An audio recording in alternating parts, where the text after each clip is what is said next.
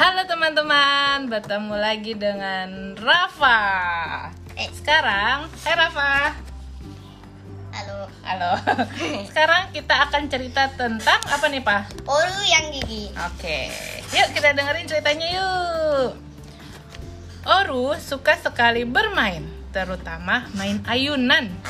Sayangnya tak semua ayunan cocok untuk Oru. Mungkin aku harus membuat ayunan sendiri.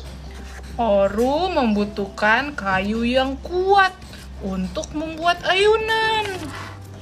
Ia pun pergi menyusuri hutan. Tap, tap, tap. Di tengah jalan, Oru bertemu ular. Oi Oru, mau ke mana? Aku mau mencari kayu untuk membuat ayunan. Tak mungkin kamu bisa membuat ayunan. Oru hanya tersenyum. Ia kembali berayun. Segerombolan elang menyapanya. mau ke mana Oru? Aku mencari kayu untuk membuat ayunan. Tidak ada kayu yang cocok untukmu. Oru tersenyum dan memilih mengabaikan mereka. Ia berayun ke dalam hutan dan semakin jauh ke dalam. Pepohonan menjulang tinggi. Oru sedikit takut, tapi itu tak lama. Sepertinya Oru mendapatkan kayu yang dibutuhkannya. Hmm, hmm. Oru membawa kayu satu persatu. Para hewan mengamati Oru yang berjalan mondar-mandir. Bahan-bahan telah terkumpul. Oru merakitnya satu persatu. Dan hore! Ayunan telah jadi.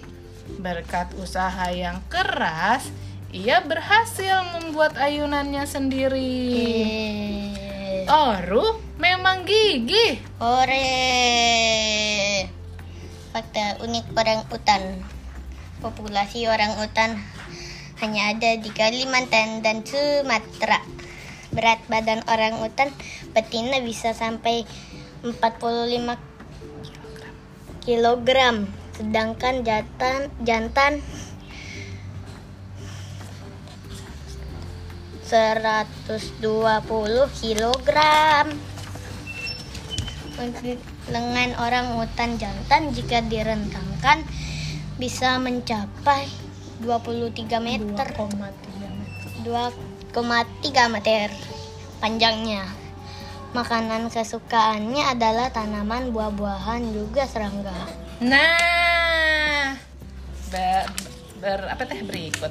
Begitulah cerita tentang Oru yang gigih. Oke, sampai bertemu lagi di cerita Rafa berikutnya. Dadah teman-teman. Dadah.